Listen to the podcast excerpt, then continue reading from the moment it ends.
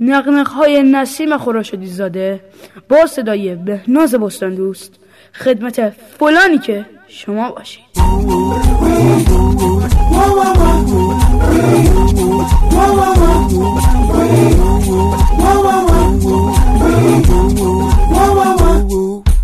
فلانی که شما باشید.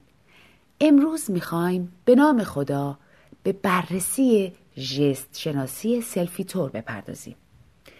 خوشبختانه نوآوران و زبان اندیشان زحمت کشیدن پدیده اخیر و خیشانداز نامگذاری کردند که یه وقت خدایی نکرده از دور دنیا عقب نیفتیم و سلفی و سلفی نگاری دست بیگانگان نیفته. بنابراین ما مثل دیگران به تدریج با استفاده بهینه از شست دستمون علاوه بر لایک گذاری که یه جور نشانه گذاری معنادار در هزاره سومه قدم دیگری در راه علم و دانش برداشته ایم تا بار دیگر با شست دستمون حماسه بیافرینیم و برای ثبت لحظات خاطر آفرین بار دیگر از این انگشت بیاد ماندنی بهره ببریم. در پرانتز ارز می‌کنم که اصلا شاید حلقه مفقوده سیر تکامل چارلز داروین همین شست دسته و ما بیخبریم خب پرانتزو میبندیم. متوجه باشیم که سلفی اندازی یا خیش اندازی خودش انقلاب بزرگیه در جهت یادآوری خودمون به خودمون و حتی ممکنه قدمی باشه برای معالجه آلزایمر تصویر محور در عرصه علم پزشکی و رفتارشناسی تصنعی در جهت زیبانمایی. با این روند خیشاندازی که ما شاهدش هستیم امیدواریم در آینده نه چندان دور به یک گنجینه خودنگاری غنی از تک تک لحظات معنوی زندگیمون برسیم تا در روز مبادا خدایی نکرده خودمون و لحظات گوهربار زندگیمون رو فراموش نکنیم. البته بیشتر منظور اینه که دیگران این لحظات رو فراموش نکنن. اما به هر حال شکر خدا هدف ما این تکنولوژی رو توجیه می‌کنه.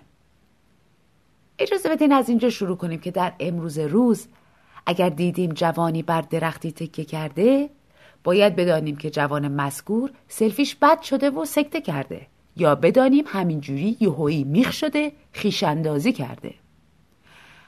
همونطور که مشخصه این روی کرده پسندیده. علاوه بر مصارف پزشکی جالبش در حیطه زیبایی شناسی هم پا وسط میدون دویده بنابراین بر ما واجبه که قبل از هر چیز ویر آسیب شناسی بگیریم و ببینیم تأثیر خیش اندازی یا سلفی نگاری بر روی جست چیه؟ بدیهیه که در گذشته های دور انسان در دو موقعیت از جست استفاده می‌کرد یکی جلوی دیگرانی که فکر می‌کرد عددی نیستن یکی هم جلوی آینه. در موقعیت اول آدمیزاد به قول معروف قیافه می‌گیره تا همه بدانند و آگاه باشند که با بد کسی در افتادن و حساب کار دستشون بیاد. در این حالت به خصوص قیافه گیری عامل جستگیر محلکه سعی می‌کنه ارزندامی بکنه تا از این طریق دیگران مخصوصا بخیلان و حسودان دماغشون بسوزه و چشمشون بترکه.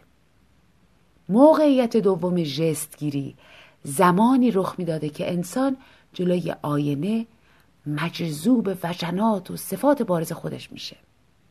اما در هر دو حالت هنوز تکنولوژی اسمارتفون پا به میدون نذاشته بود تا این لحظات و به قاطبه لحظات زندگی مثل غذا خوردن، خوابیدن، حمام کردن، دست به آب رفتن، مسافرت، کتاب خوندن و ادا اطفار در آوردن تعمین بده. البته همیشه رویا وجود داشته تا جایی که شاعر در ترانه چه خوش و بجا سراییده که تا آینه رفتم که بگیرم خبر از خود دیدم که در آن آینه هم جز تو کسی نیست. من در پی خیشم به تو برمیخورم اما در تو شدم به من دسترسی نیست.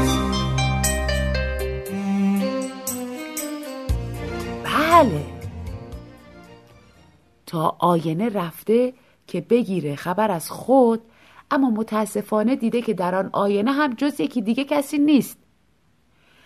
اگه خوب دقت کنید اسم این ترانه محتاجه و شاعر خیلی مصره که خودش توی آینه ببینه. اما خب یکی دیگر رو می‌بینه. چون یا آینه آینه نبوده یا ایشون خودشون نبوده. به هر حال انگار اصلا هیچ کس واسه خود ایشون ترم خورد نمی‌کرده بنابراین به دستور این شاعر که در فراز دیگه ای از ترانه میفرمایند نکن امروز را فردا دلم افتاده زیر پا. دانشمندان در این دنیای وانفسا بالاخره به نفس التفات کردند تا آدم دیگه وقتی این ترانه رو میشنوه موی تنش از گمگشتگی خودش در آینه سیخ نشه. از اینکه بگذریم در باب آسیب شناسی ژستیک نگرانی هایی هم وجود داره که این روزا موی تن ظریف اندیشان و سیخ می‌کنه.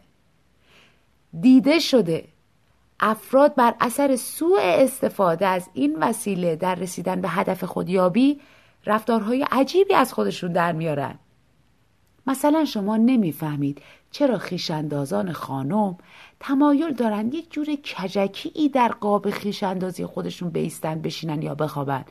که همواره یک سروب از رخشون البته با هفتاد درصد لبخند دندانهای لمینیت شدهشون به نمایش در بیاد. در پرانتز ارز کنم که لبخند هالیوودی این روزها به شکل نگران کننده همه رو شبیه هم کرده. آدم دلش برای لبخندهای ایرانی تنگ میشه به خدا.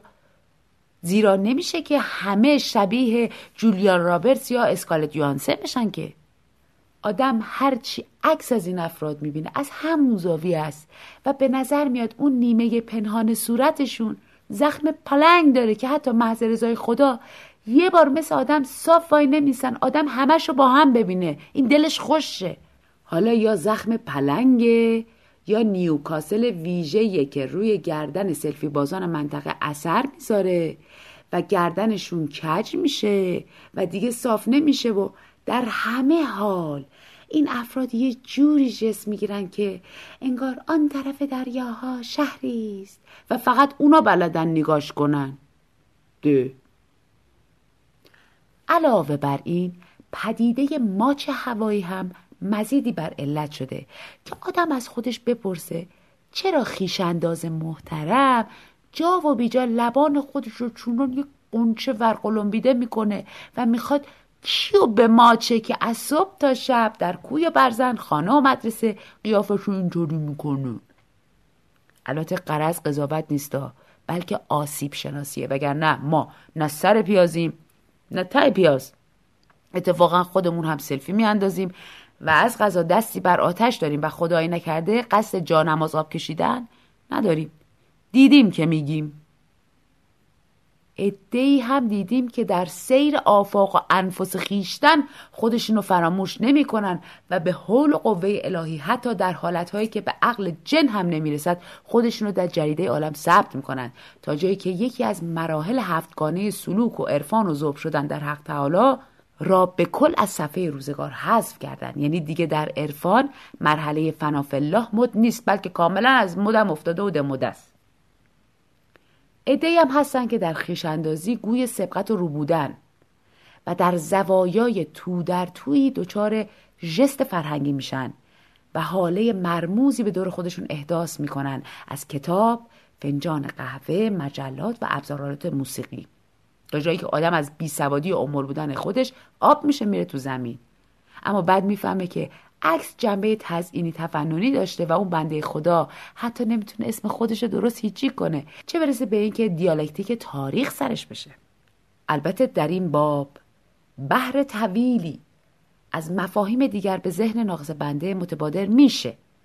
اما از اونجایی که ممکنه همین الان بنده بلاک بشم و آوار فحش و ناسزا بر سرم فرو بریزه همینجا خودمو خفه می‌کنم تا یک وقت فرهنگ با شکوه و البته دلخوش کنک های کوچیک زندگی به خطر نیفته. هی می‌خوام چی نگم ولی دیگه راستشو بخواین نفس نیستش قیصر کجایی که باهات سلفی بگیرم؟ نکنه امروز را فردا دلم افتاده زیر پا بیا ای